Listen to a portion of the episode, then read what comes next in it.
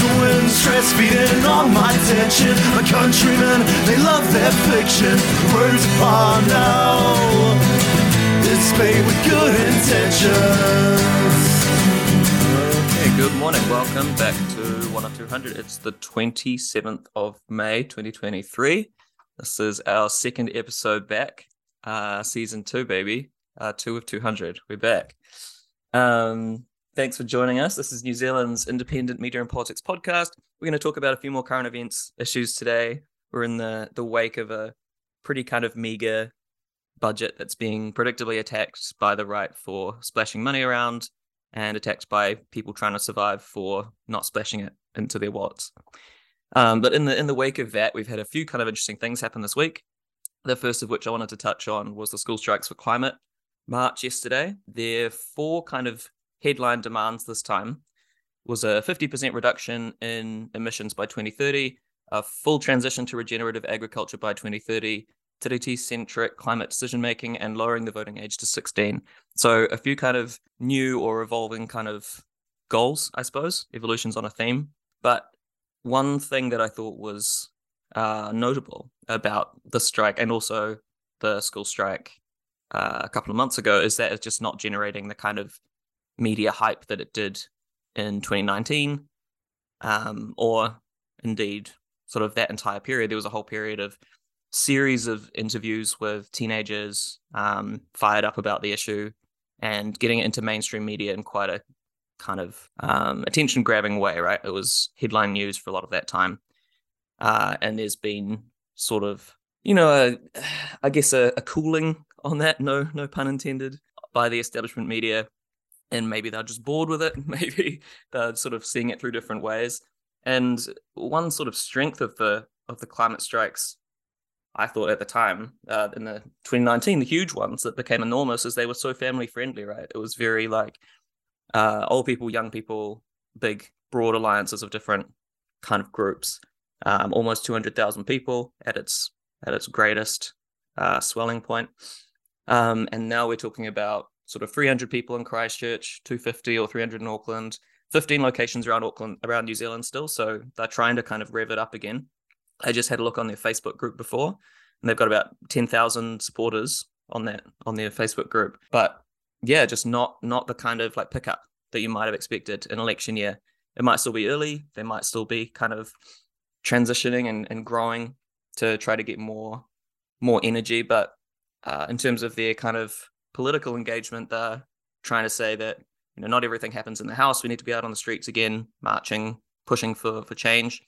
A couple of Green Party MPs came out and spoke to them in Wellington and Auckland. And the Climate Change Minister, James Shaw, was in Auckland and spoke to the Climate March and said that the 2019 March had made a, quote, material difference to the political environment that helped lead to the passing of the Zero Carbon Act and all those things that have happened since then, like the New Zealand Steel deal announced over the weekend. So no, he didn't. He did. So thanks, school strikers for climate and Climate Minister James Shaw for revolutionising our emissions profile and the entire sort of structure of our economy in the way that we need. So that sort of leads into a broader topic that I want to spend more time on. That's how has this actually been happening for the last few years? What's actually changed, and the way that we sort of have these conversations about emissions and the economy and the entire structure around that. So on that more kind of macro scale, I'm going to pass over to Paul Calland for his thoughts on this and the recent steel deal in particular. Oh gosh, I think it's such an interesting topic, eh? Like, you know, you mentioned the massive strike that was in 2019 and just how different it is now. And I honestly don't know why it's not as big. Like, is it a combination of, you know, post-COVID, cost of living crisis, like, and I guess the progress, or we would argue lack thereof, in, you know, climate policies, like you just touched on, Philip, by the current government? Is there sort of a mix of these things that's contributing to, you know, a lack of turnout to these types of events or these like latest strikes? I don't know. What's your guys' reckons on that before I dive into some more of this stuff about the NZUs? I think there's something. I think there is something there. I've been pondering this myself because I feel like there's definitely been a turnover in the sort of the generations, and I think a lot of the people that were really pivotal several years ago, they're at university now. It's coming up on exam week in a couple of weeks' time. There's a lot of stuff going on. And I think, you know, people are sort of falling into life situations. So I wonder if it's been, you know, there's a new generation at secondary school now. And there has been a lot of emphasis on it being led by teenagers. So, you know, maybe there's something to that. Of course, like, students are really struggling with cost of living at the moment, a lot more than people realize, I think. Maybe we can talk about that later on. But yeah, I mean, that's just one of those kind of black hole things. We don't really know the full story. Yeah, it's interesting. Yeah. In terms of the policy that was announced by James Shaw and Megan Woods and the Prime Minister the other day. So, and what James was claiming was, like you were saying, Philip, you know, was brought about by the school strikes in 2019, and I guess all this focus. I think he emphasised that this particular policy was the single biggest emissions reduction project in New Zealand's history, potentially, that he claimed. But anyway, so what this is a $140 million subsidy that's getting paid to New Zealand Steel, which is a large private company that produces steel in Auckland, and basically this $140 million is going towards investing or subsidising New Zealand Steel to invest in a, what's it called again? Does anyone know? Can anyone help me out? Do you mean the electric arc furnace? Electric arc furnace. That's exactly it. Thank you. And I don't know all the exact details of the project, but I think it's sort of melting down steel in a more environmentally friendly way, using, you know, our renewable energy sources rather than coal and so on. So that's the kind of specifics of the project. But I guess this broader debate around the project itself, which is quite interesting and ties into what we were talking about before, is like how effective is this going to be, and is it, like, should this be the way that we're doing emissions reduction? Should we be subsidizing large private corporates that are extremely profitable to be reducing their emissions through, you know, like, with the help of government investment? And this ties in with the ETS, because there's been lots of arguments that are made that, you know, is this actually going to reduce emissions because of the way that the ETS works? And we can get into some of the technical arguments about that. But yeah, I was just reading a piece that Rod Oram did in Newsroom, which touches on some of the difficulties, I guess, with this project. And Rod had pointed out that the kind of amount of these types of projects that are available for the government to subsidize into in the country are quite small, and actually most of the emissions reductions needs to come from our largest emitting sectors, and so he pointed out that 6 of the worst emitters in the country, which are like oil and gas companies and like Fonterra, basically the dairy industry, so 6 of them account for over half of the country's total emissions, right? So this specific project with NZ Steel could reduce emissions by, I don't know, 1% or whatever it was proposed to do. But if we don't address the dairy industry and the fossil fuel companies in New Zealand, then that's going to be a drop in the bucket. So yeah, what do you guys think of all that? It's kind of interesting, some of the debates that have formed around this. It'd be good to get into some of the stuff around the ETS. And also, I thought our very own Josephine's comments on Twitter around the kind of corporate welfare aspects of this were also a really interesting thread. So maybe we could touch on some of those as well. What do you guys reckon? Yeah, I think the first thing that's really jumped out to me about it is it's this very green capitalism kind of market approach, right, to the climate crisis that just hasn't and doesn't work, and it's been pushed for decades now as a way to force polluters and these kind of high impact industries to interact with the market, because if the market wants something, then they're going to have to act that way. And it's never really turned out to be the case. And I'd say incredibly counter to what Shaw has been claiming around this being a success for the policies and the systems he's enacted as climate minister. The fact that you're having to shell out this subsidy, which he's claiming is paid for by polluters, which is a really insidious line, and we'll maybe try and get into why.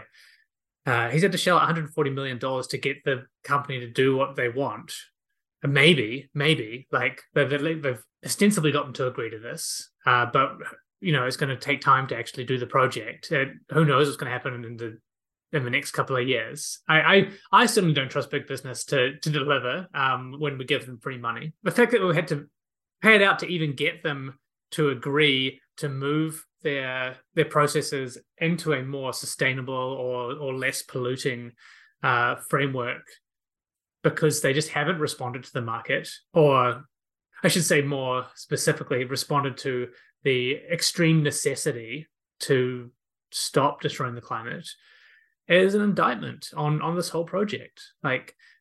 These companies are only going to stop doing incredibly destructive practices because we give them millions and millions of dollars. Yeah, I'm not buying it, and it's an embarrassment to have a green politician and a number of people in his caucus going out of their way to try and force this as some kind of green climate win, when it's not. It's a big business win, taking money off straight out of the public purse for who knows what outcome. And I mean that line that you just used has been the kind of defense, right? That we have to do this to change their behavior, but we don't. I mean, to state the obvious, we live in a country with a very powerful state apparatus that could force people to do. There's carrots and sticks, right? And instead of even thinking about some kind of planned transition or the kind of thing that we've been talking about for years, and lots of people have been talking about for years, it's a very ad hoc kind of, here's $140 million, do this one thing that we want you to do. And this is the problem with a market fundamentalist kind of strategy when it comes to a huge, wicked problem like climate change, is that you're always going to get these kind of frictions and forces rubbing up against each other. It turns out humans live in the country as well as widgets and units on graphs. So this was always going to be the issue with a purely kind of, allocate carbon credits to the most valuable output kind of philosophy. When humans are involved, it's more messy than that, because people have desires that don't conform to, marginal utility. So, and that's the other really frustrating thing is, and I think you could say at least somewhat of a hallmark of this continuing Labor government over the last couple of terms, is that they've been very willing to give corporate handouts for nothing in return except promises. Like, they could have taken shares here, it could have been a loan. There are a number of other ways they could have implemented this that would have balanced it out better, and not just been a handout. But they've really gone all in to make this as easy for New Zealand Steel and have as few obligations on New Zealand Steel as possible. I hope they use the money and do this project, but what if it turns out that oil prices just go through the floor in the next 12 months, and it's just, or coal prices or whatever, and it's just way cheaper. It's, look, sorry, we can't, there's no point doing this right now, because we will make money by coal firing this place for the next 12 months, because this is how these businesses operate. You cannot compete as a state against the global market in that sense. It's just this really weak understanding of how these global cartels operate. Yeah, so some really good points in there, and in particular, you're totally right around the kind of leniency of the government on this, not like you say, taking shares or providing a loan or anything like that. It's very, very much in their favor. I want to come back to this other point that both you and Philip touched on, which I think is really interesting. So like that, and this is not that I would argue this, but actually a lot of the market purists would also argue that NZ Steel would have done this action anyway if they weren't already so heavily subsidized by the government, right? So outside of this $140 million, right, they already receive lots of free allocations of NZUs, which is the carbon credits from the Emissions Trading Scheme, because they're a trade-exposed company or whatever. So they're important for our trade balance. And so the government is like, here you go, you can have some free allocations to pollute, right? But I think where it ties in with both of your guys' points is that if they didn't receive this, then maybe they would have a greater incentive to reduce their emissions, right? And actually invest their own money into this, whatever, I forgot what it was called again, some big melting machine. And that's it. That's all. Like that's all you need to know. It's a big melting machine. It does it. Steel melting machine. Yeah. So that, I mean, if they weren't already receiving that free allocation, then they might do that. But the government's solution is not to, as you know, the market purists would even want, for them to remove all of these subsidies altogether, right? And let the ETS do its job. You know, we'll come back to that because that's ridiculous as well. But that's what they would argue, right? And then, you know, that would, then they would actually invest in, you know, that, you know, maybe that will work, maybe it wouldn't. I'm skeptical as to whether it would, because I think that these market mechanisms are designed actually in a way that they're sort of inherently corruptible by sort of corporate interests and their political backers. But yeah, so really interesting around the free allocations. And I think Josephine raised that in her tweet thread as well, and you should check it out if you haven't, all of our listeners.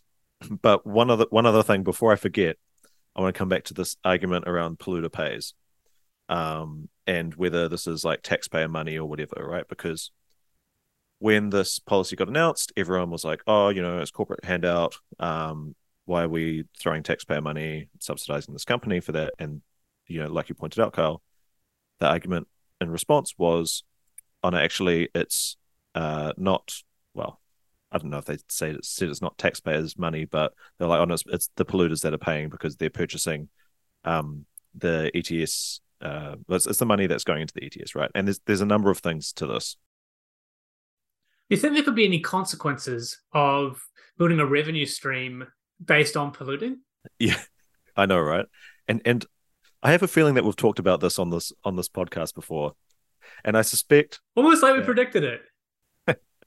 I mean, it just drives me up the wall, right? That like in the budget last year, and not 2023, 2022 budget, Grant Robertson, I think he was announcing an increase to the Climate Emergency Response Fund, CERF, which is the pool of money that comes from this revenue stream from the ETS, right?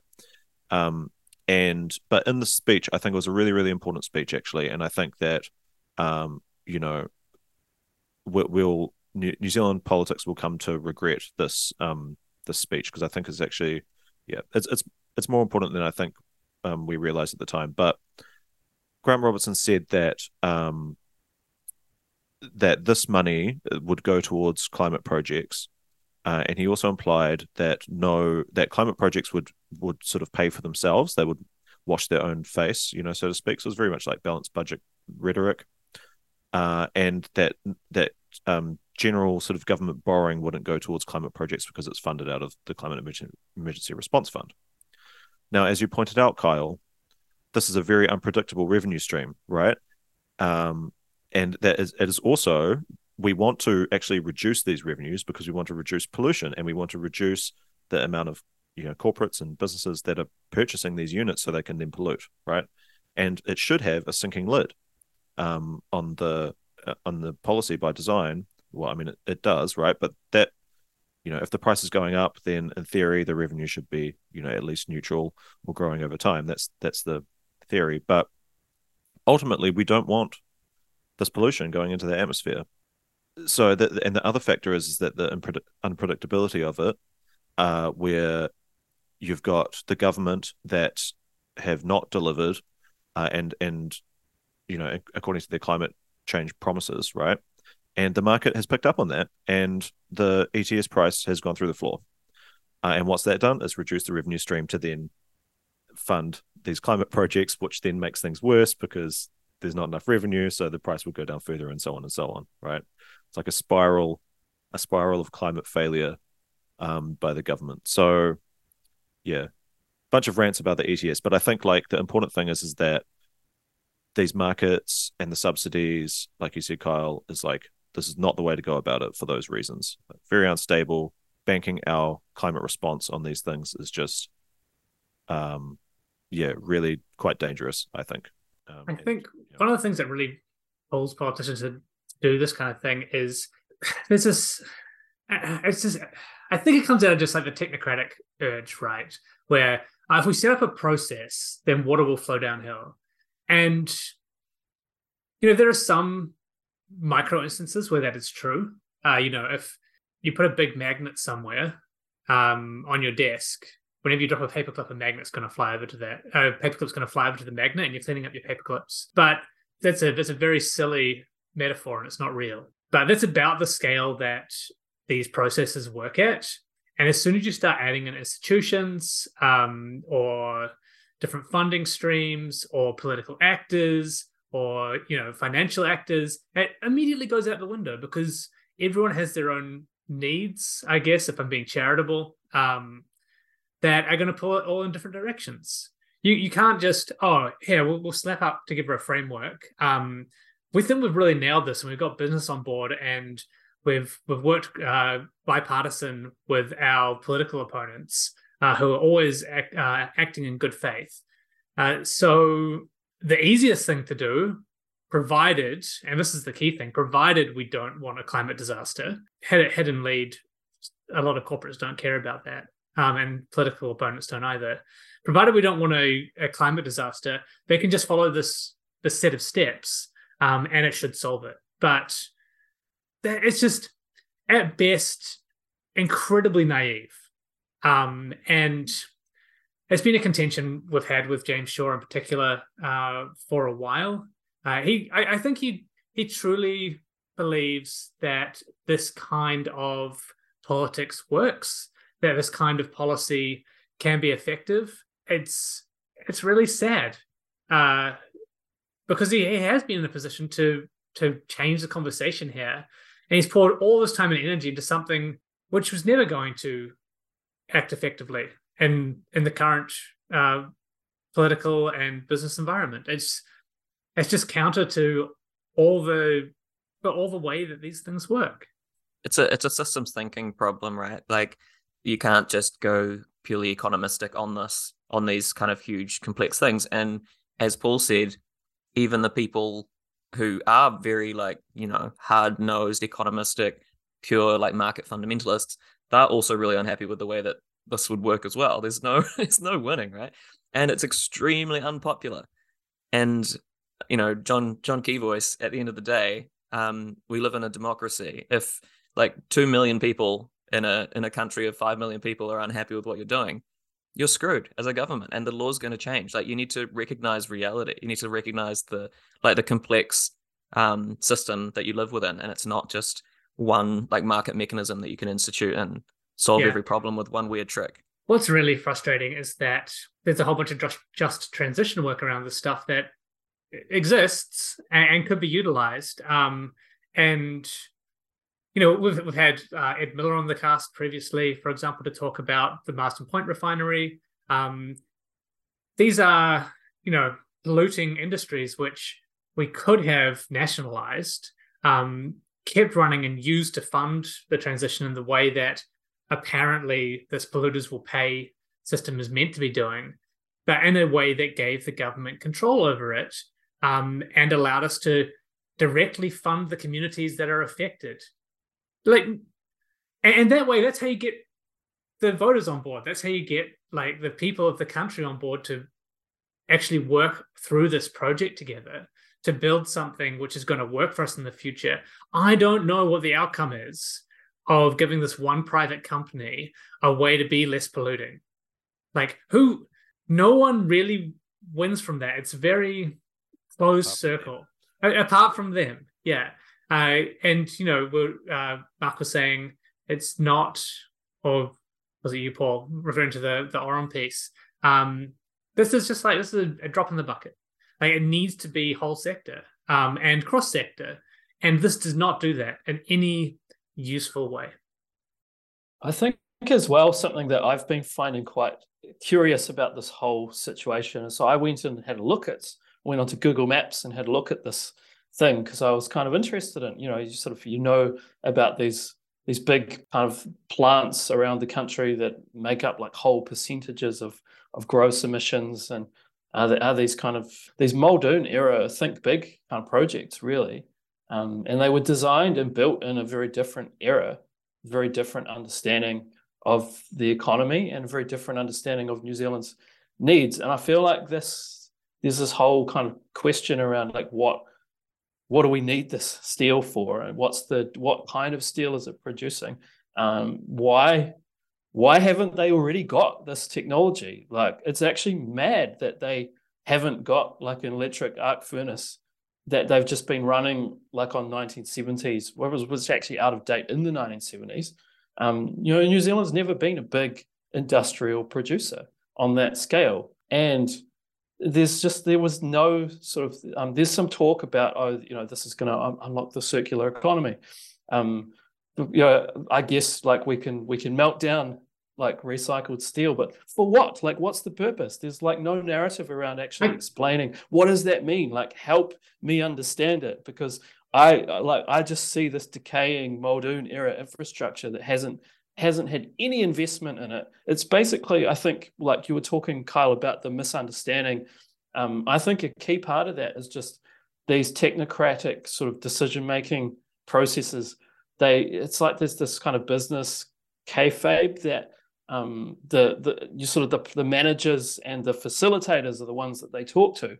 They don't talk. There's not a very big narrative around shareholder activism, and that hasn't really like had a big effect. And so we don't talk about the sort of private equity and multinational private equity interests here. And so the government negotiates with like the middleman and the sort of the plant manager and operator, but not actually like taking into account the dynamics of profit extraction and financialization.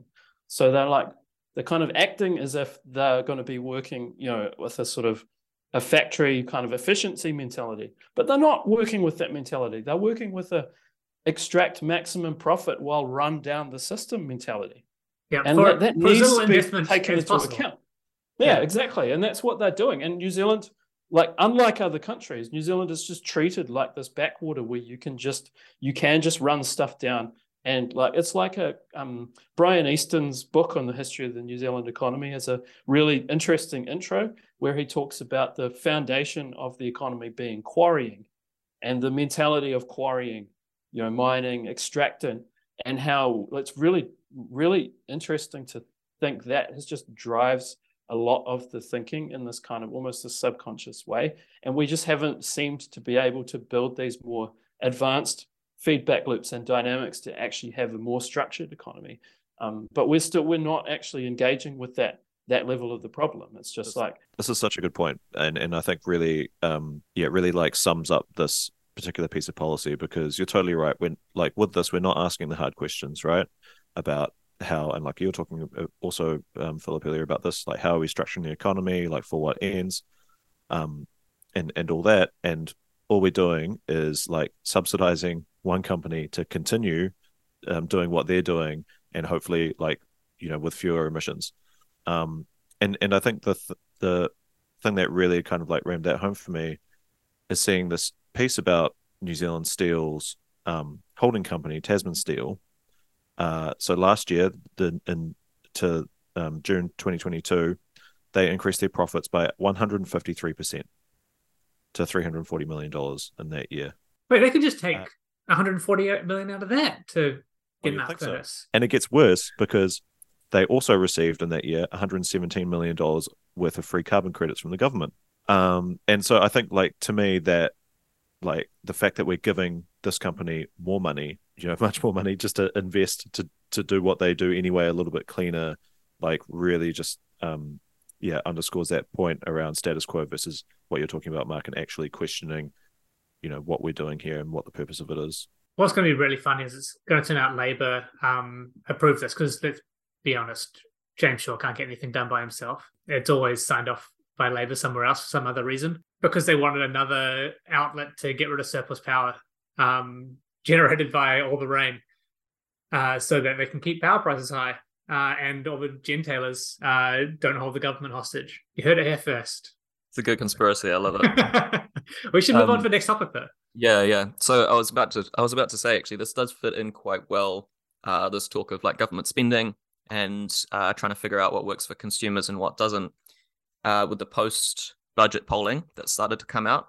So One News had a Kantar poll come out yesterday, I believe. A couple of kind of minor changes, nothing I thought was that exciting. Obviously, every poll has to get billed as huge change. 49% is now 49, 51%. Like, grab your shotguns, defend your homes. Still means nothing, folks. You can always tell whether there's going to be like an actual reasonable shift, because if someone on Twitter says like it's an earth-shattering poll, then you know that okay, it might be worth paying attention to. But if they don't, if it's just like, oh, it's poll day, tune in at 6 p.m, then you know that it's just like boring. I literally shit myself twice. This poll was so extreme. It's like, oh, okay, wow, 2%.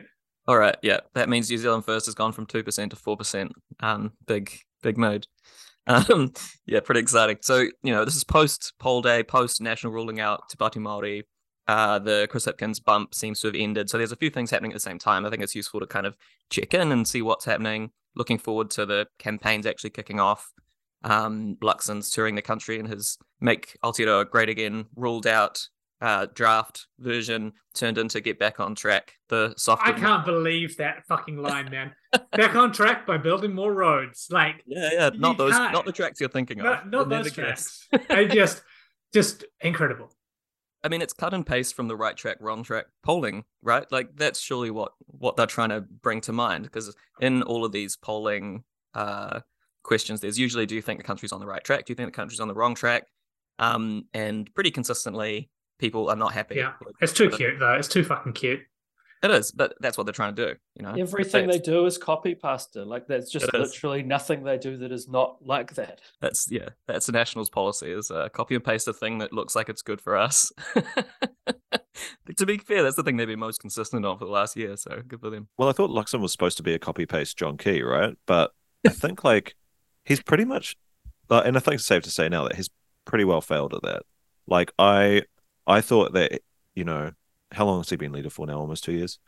I thought by this time he would have nailed the kind of, every man want to have a beer with, John Key kind of vibes. And even though John Key was incredibly rich and, wealthy and successful in his investment banking career and so on before before entering politics, he was able to harness that vibe about him, right? Which gave him some, mass appeal to me. He's a smart dude that seemed dumb, right? Yes, I think exactly. That's what it came down to. Yeah, and Luxon has, I think, just like completely failed to do that. He still seems very elitist.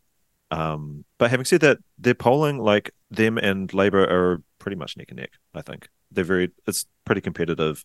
And, there's talk about Luxon, speculation on media, on Twitter rather, about him being rolled and so on. Oh, no, and the media as well. So there have been like major stories from commentators. Heather du Plessis-Allen was writing about it. I think Janet Wilson today had a piece kind of saying, where's National going?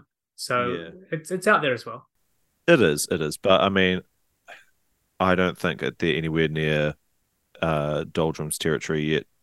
For something like that to happen, especially considering the instability that they had with the previous term with leadership, I think they'd be much more inclined to try to play it safe and take the chances this election.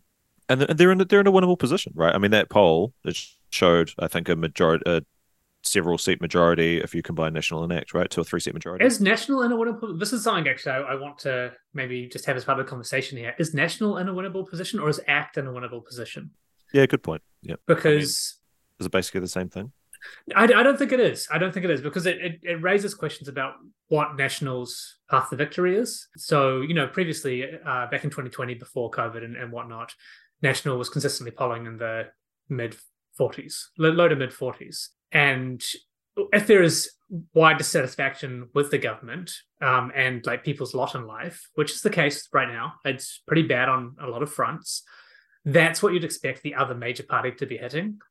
But they're not. Their Nationals' win is coming almost entirely on the back of ACT having grown and stabilised their vote.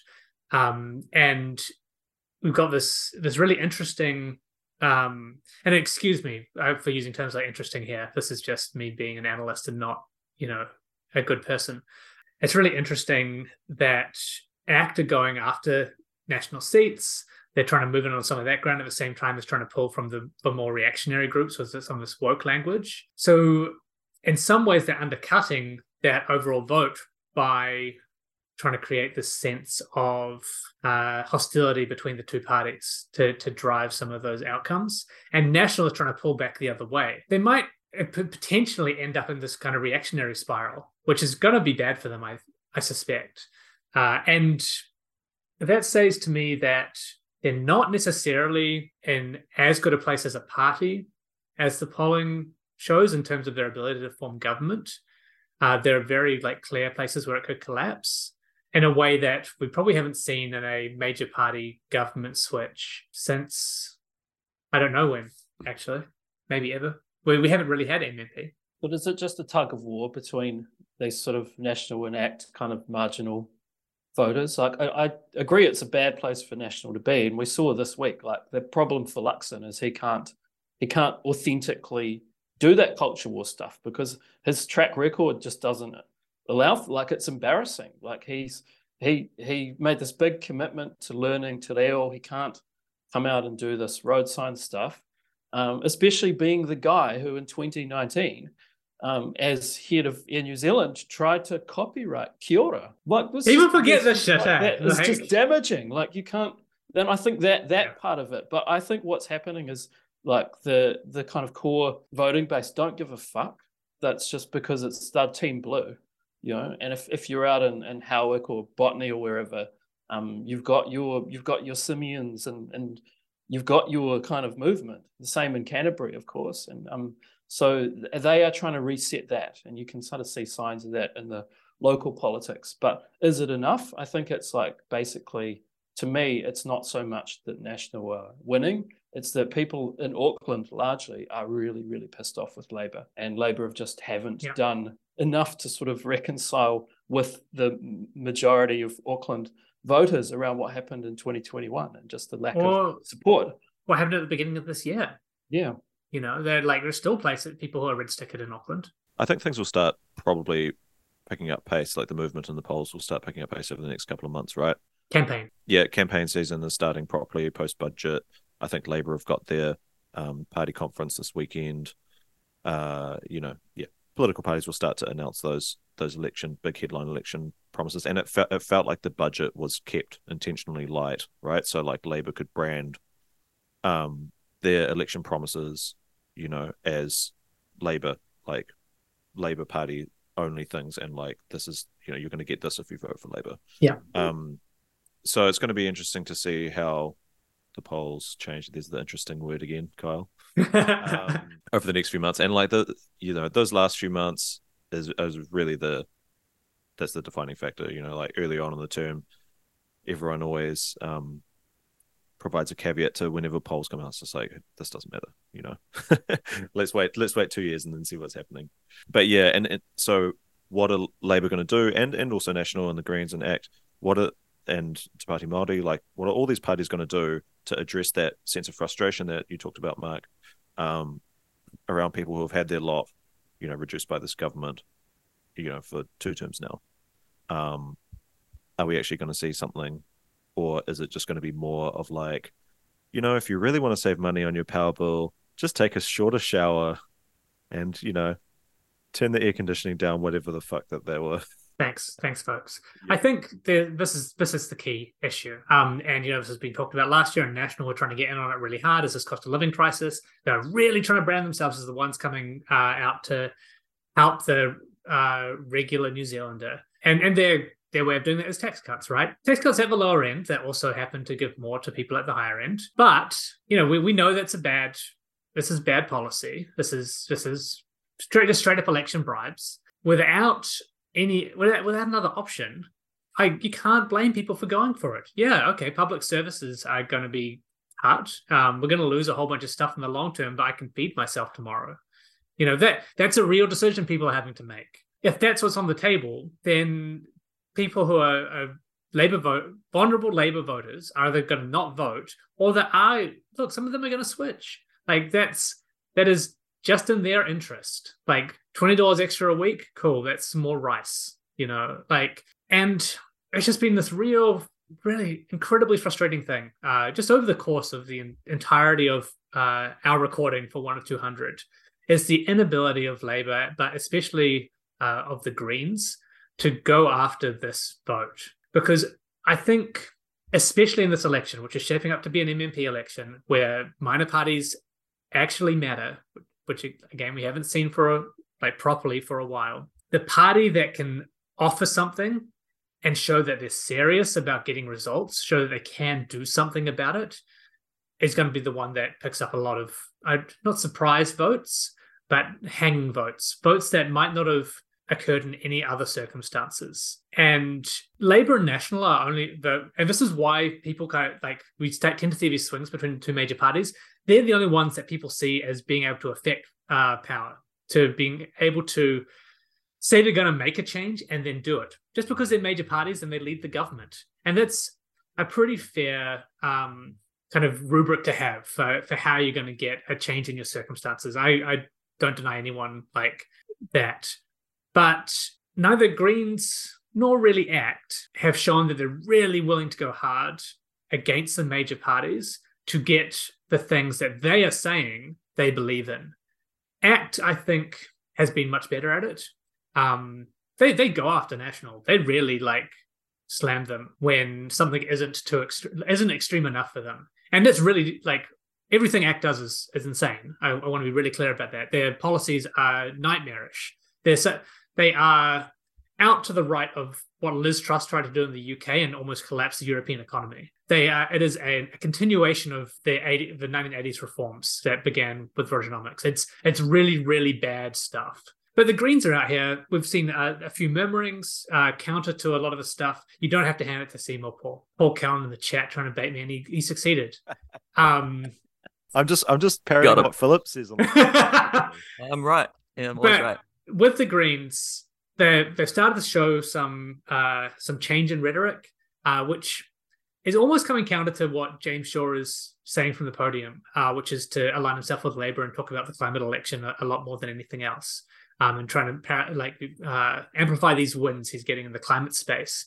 You've seen both Chloe and Ricardo doing a lot of work together around the cost of living stuff, around wealth tax, around equality, around support for beneficiaries, getting rid of some of the sanctions, all the stuff that Labor has said they're committed to but aren't doing. They're starting to push those lines. The question is, do voters trust the Greens to, one, get into coalition agreements with Labor in the first place, and two, once those are started, to be ruthless enough to get their bottom lines if they even have them? And I don't know if the Greens have bottom lines. I don't think the Greens do officially have bottom lines on some of this stuff yet. If the Greens are just making mouth sounds, if it's just rhetoric, people don't trust that anymore. That started going out the window with Obama's Hope campaign. We're a long time gone since that kind of stuff worked. They need to show that there's a little bit of mongrel there, that they're willing to really go hard on Labor in the same way that ACT has been on National. And that's where a left-wing government win is coming from. It's from the Greens picking up some of that vote, forcing Labour to act as a partner in coalition arrangements, as opposed to the major party guiding hand. Because otherwise, ACT does it on the other side. Looks like it can get some concessions from National, and people say, okay, there's my tax cut, and they're not going to change road signs to being Maori. Well, look, the poll that came out had a question about did people think the budget would help the cost of living? The Kantar poll, and it said there was a headline that was most people unconvinced budget will help cost of living. But I would have said it even more brutally than that, because 60% of people said no, they didn't think it would help the cost of living, and only 26% of people said yes, which in an environment where the sort of governing bloc and the right are pretty much neck and neck, that's not good numbers. That's not what you want to see in an election year from a small target kind of budget like that. 26% of people saying yes, that is nasty kind of numbers, right? That's where's your tribal Labor supporters there? They're not convinced. And the majority of people, a separate question, the majority of people, I think 50-something% said that they're buying less fruit and veggies than they were a year ago to cope with the cost of living, which we can all feel, right? You go to the supermarket. I spent $300 at the supermarket the other day just for myself. It's insane. That's like 4 bags of groceries. So national campaigning on get back on track without an actual like vision or policies is, it makes sense. It's standard kind of Tory stuff, trying to capitalize on that right direction, wrong direction numbers. One interesting thing I thought is that in recent years, other than the COVID period where Labor actually spent some money, in recent years, usually after a budget, there's a bump for the opposition, which you wouldn't know reading most kind of the way it's sold is often like, is this going to be good for the government? No, it never is, because governments have been stingy for the last decade and basically just tinkered around with some neoliberal means-tested bullshit, and it gives the opposition a chance to say this isn't enough, and people go, you know what, they're right, it's not enough, regardless of what colour the government is, right? But yeah, as I think the really interesting point that Carl and Mark were discussing about the ACT versus national kind of tug-of-war, does it expand their base? Does it sort of cause more friction than it? Is it more like heat than light or what? I think under a better political manager, a better leader for the National Party, it could work for them really well, right? Because you can carve up those voters and generate an actual debate and sort of showcase some competing visions and being able to work together whilst also disagreeing and saying, look, all these things. But Luxon's just too clumsy. Like he's David Shearer in these circumstances, right? He can't pivot. Like if ACT says something, if David Seymour says something, he'll be asked about it and he'll say the wrong thing the first time he's asked about it, and he'll spend 2 days sort of backing down, giving little examples of when he would be right. It's boring, but also not, or it's not like competence inspiring, right? He doesn't have that kind of steady hand energy because he'll just constantly backflip on what he specifically just said. And people go, well, do you agree with that or not? I have no idea. And it's going to get worse and worse as we get closer to the election. As we've been saying this whole time, he's a terrible campaigner, right? All he can do is read out the lines that his NZ initiative Goulds in his office have written for him.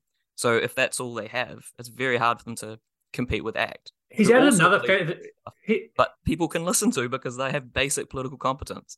He's added another feather to his cap just recently, though, which is to just parrot what the Bowls Club wants to hear when he turns up to their incredibly narrow political meetings, and essentially make policy on the hoof for the entire National Party, which is a lot harder to walk back when you've said you're going to do this thing to 60 pensioners that you're trying to steal from New Zealand First. Very, very funny to make up policy on the hoof in front of the gerontocracy, and then if people say, oh, I see there are a lot of old people in the room, say, don't worry, there are young people joining the National Party. But this literally happened. It's really weird, and it really talks to his kind of people-pleasing kind of needs as this kind of board-leading CEO of Air New Zealand previously, I guess, where if he's in a room of people, they can pressure him however they want. And he's just going to roll over. And then when he's in front of a journalist who's pressuring, he's going to roll over on that as well. Like, in some ways, the biggest danger to New Zealand right now is having Luxon and government relying on anyone else's vote to the right, whether that's ACT or, in some instances, maybe New Zealand First, because they're going to walk all over him. It will not be a national-led government. Like, there is no way. He is going to get just stomped on. It's going to be incredible. And I think we're going to see more indications of that over the course of their campaign as he knee-jerks every time he sees some poll shift that is ostensibly around an issue that one of the parties to his right has made some sound about. Shall we talk about some of the other sort of fallout of the budget as well? Yeah, let's get into it. I think you covered it pretty well last week, But I feel like there's this huge issue that's sort of, it's building, like it's kind of like the tide going out, sort of like massive scale thing that I think people are talking about, but there's not really a good understanding of it. Because when things get filtered into the sort of media politicking space, there's always a sort of, things always have to boil down to like a yes or no, black or white, like true or false, this or that type structure. And I think, and obviously, like as someone who works in a university, I have a lot to say about my experience, like directly in that. But I thought I'd just touch on what's going on with the situation in the tertiary sector at the moment, because that ties into both the budget, but also some of the things that have been announced this week. So people might be familiar with the situation that's happening at Otago. Quite full on, and my friends down there are feeling pretty anxious about it, to be honest, because they've announced a huge series of cuts, and the Vice Chancellor actually announced 700 jobs would be lost, just kind of out of the blue, because they actually I'm not going to say misled, they basically did it. They had this information about the finance situation for 6 months or so, and they didn't actually tell anyone. And then it sort of, it comes out in pieces. And then just in the past week, there's been this announcement. I actually got a very cloying, very, very ridiculous email from the VC of Victoria University Te Heringa Waka, because I've got a degree from there. And I think I got that before some of the staff. Just terrible comms. I couldn't believe it, and it wasn't really no specifics in it. But they're announcing job losses, and they're visiting a whole bunch of departments to sort of consult on how to downsize that. So, and again, it's all aimed at the humanities, similar to the Otago situation. And so people would be right to kind of question like what's going on, and then we're like, what's in it? What's in the budget for the tertiary sector? Well. Like they normally do, the sort of the Treasury kind of style of comms to kind of fiddle around with a few line items to I guess I wish I had a good kind of word or phrase to sum it up, but you know how will you have like you basically have like continuing growth, then you get this kind of like year on year increase that you can kind of use to sort of say this is the biggest thing that we've ever invested, but then when you actually weigh everything up, it's a cut. And they haven't. The thing in the budget is around funding per student, and so what's happened with all the universities, I think apart from UC, UC have had a 6% increase in student numbers, and Otago and Vic in particular are the ones really feeling it. So they've seen enrollments just massively taper off, and the government's gone, well, fewer students, okay, that's great, we're going to just take this money and use it elsewhere. And that's kind of the budget thinking and how they work. But there's no sort of attention being paid to this ongoing kind of every budget there's just like a slight decrease in funding. And the sector is being starved out, like it's being wrung dry. There were strikes at the end of last year. They were both about the lack of funding and also about some of the working conditions. But it's kind of reached the point now where people are like, what do we do? You know, it's not sustainable. It can't go forward like that. And so I think that's like it's really interesting to see how people have responded. I use that word interesting again. It's, I think, a real lack of understanding around what the universities actually do and what they kind of bring to like a city. And that's been intentional over the last 20 years, right? Like there has been a political project among politicians and the Vice Chancellor system that I guess was really ramped up under Stephen Joyce. Yeah, you can absolutely, if you trace back the kind of the lines on the line chart, Joyce has a huge impact on that. There's a bunch of other stuff going on as well. Like there's a review of like the performance-based research, that could potentially go in a positive direction. But I think there's this sort of sense that universities, they just pump out graduates, or they do this research that we don't care about. You know, or it's a bunch of gender studies academics writing papers for obscure journals, and our tax money's going towards this woke, whatever, blah, blah, blah. That's like a thing. And I was really worried last year that that would actually explode into like more of an issue, but it hasn't so far. And I think like the other thing I think that's kind of relevant here, and probably one of the reasons why it hasn't, is actually because universities are not as like, they're not the bastions of left-wing thought that I think a lot of people on the left want them to be, or see them as. I think that's like idealism. I think they're a lot more complicated and diverse than that, but they're also central to this kind of neoliberal financialized kind of system, and they've been almost the most extreme purveyors of it to a certain extent. The way the system has been set up, the way it's structured, so that all that's going on. I think there's a couple of points I wanted to raise just because I think it's a good way to think about this stuff.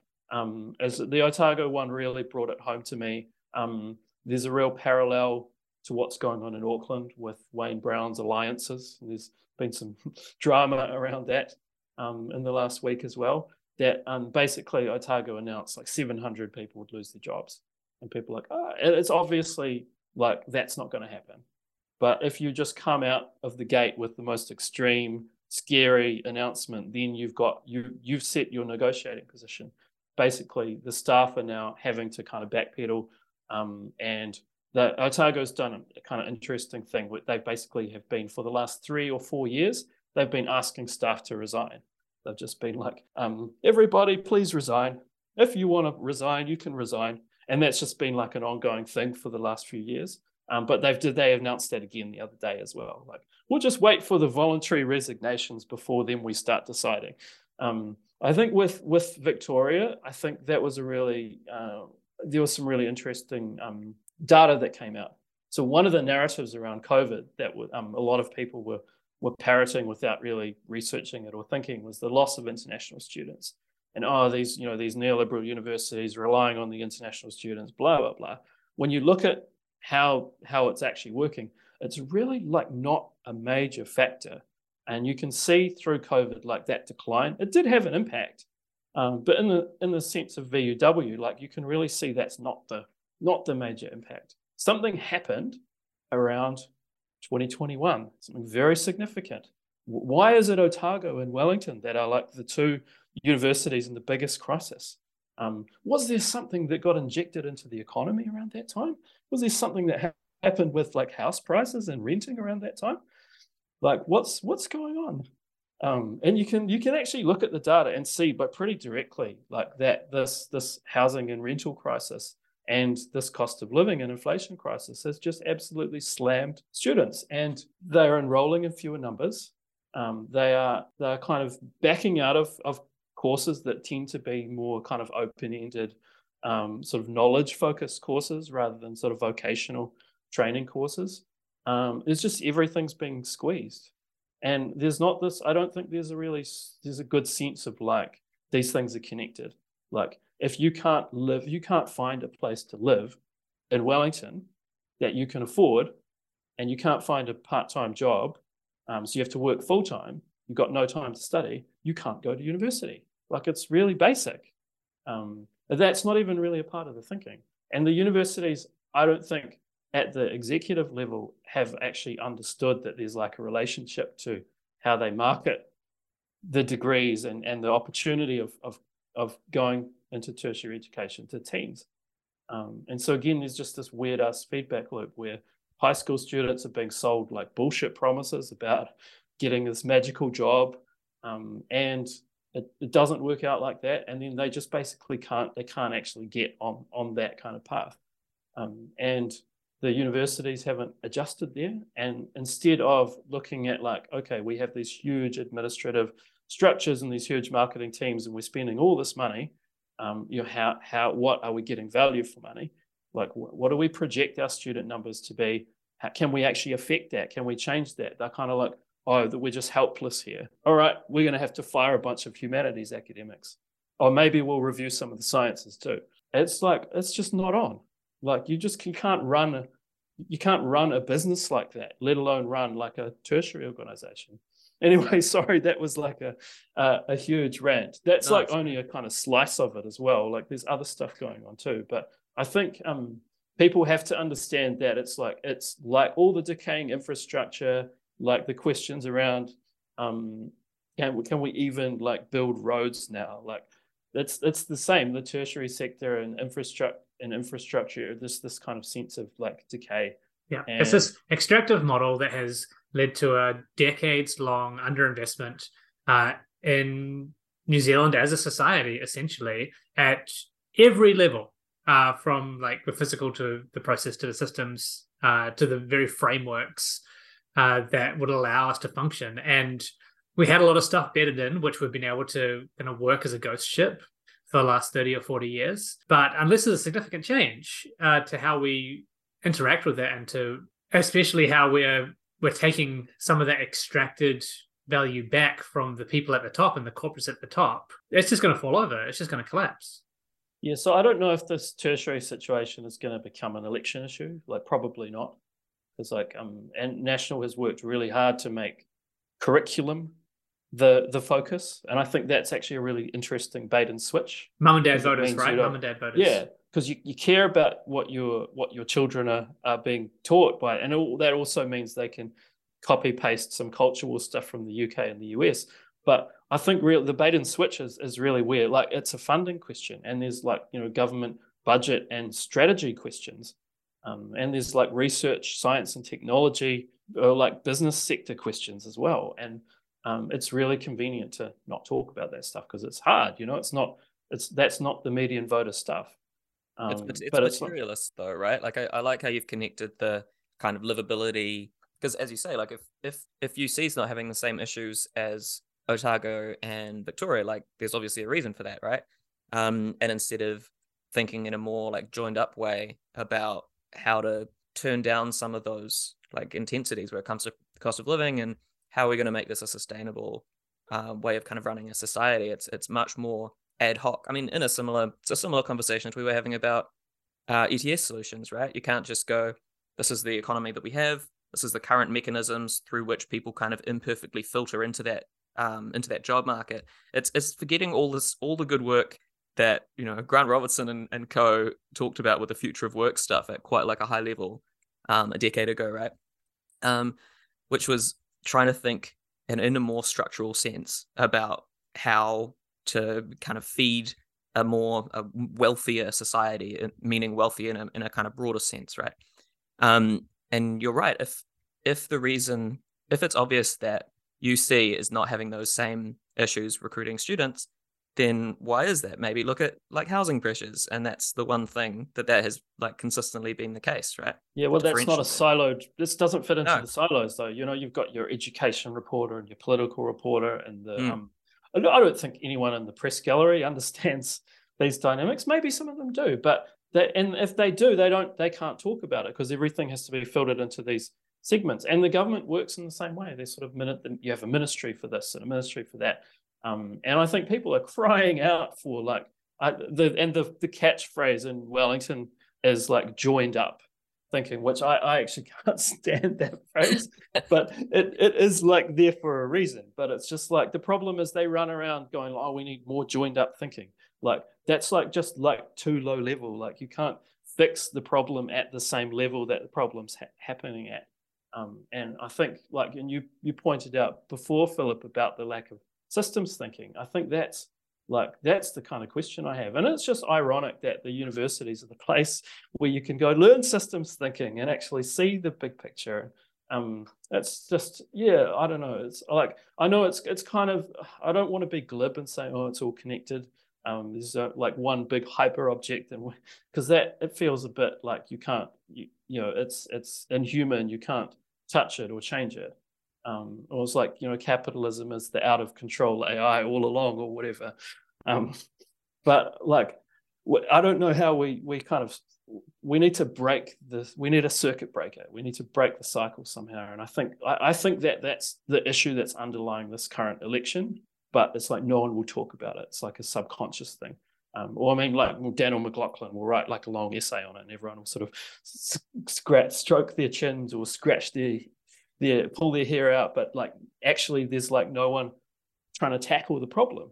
And I think that's, you know, that will be the legacy of this government. And Paul, I think it's really interesting that you pointed out that speech by Grant Robertson, because I think I totally agree. We're going to look back on that time period, and there are going to be all these little signals telegraphing this trajectory, but like a lot of us would have missed them because we were engaged in the Twitter drama of the week.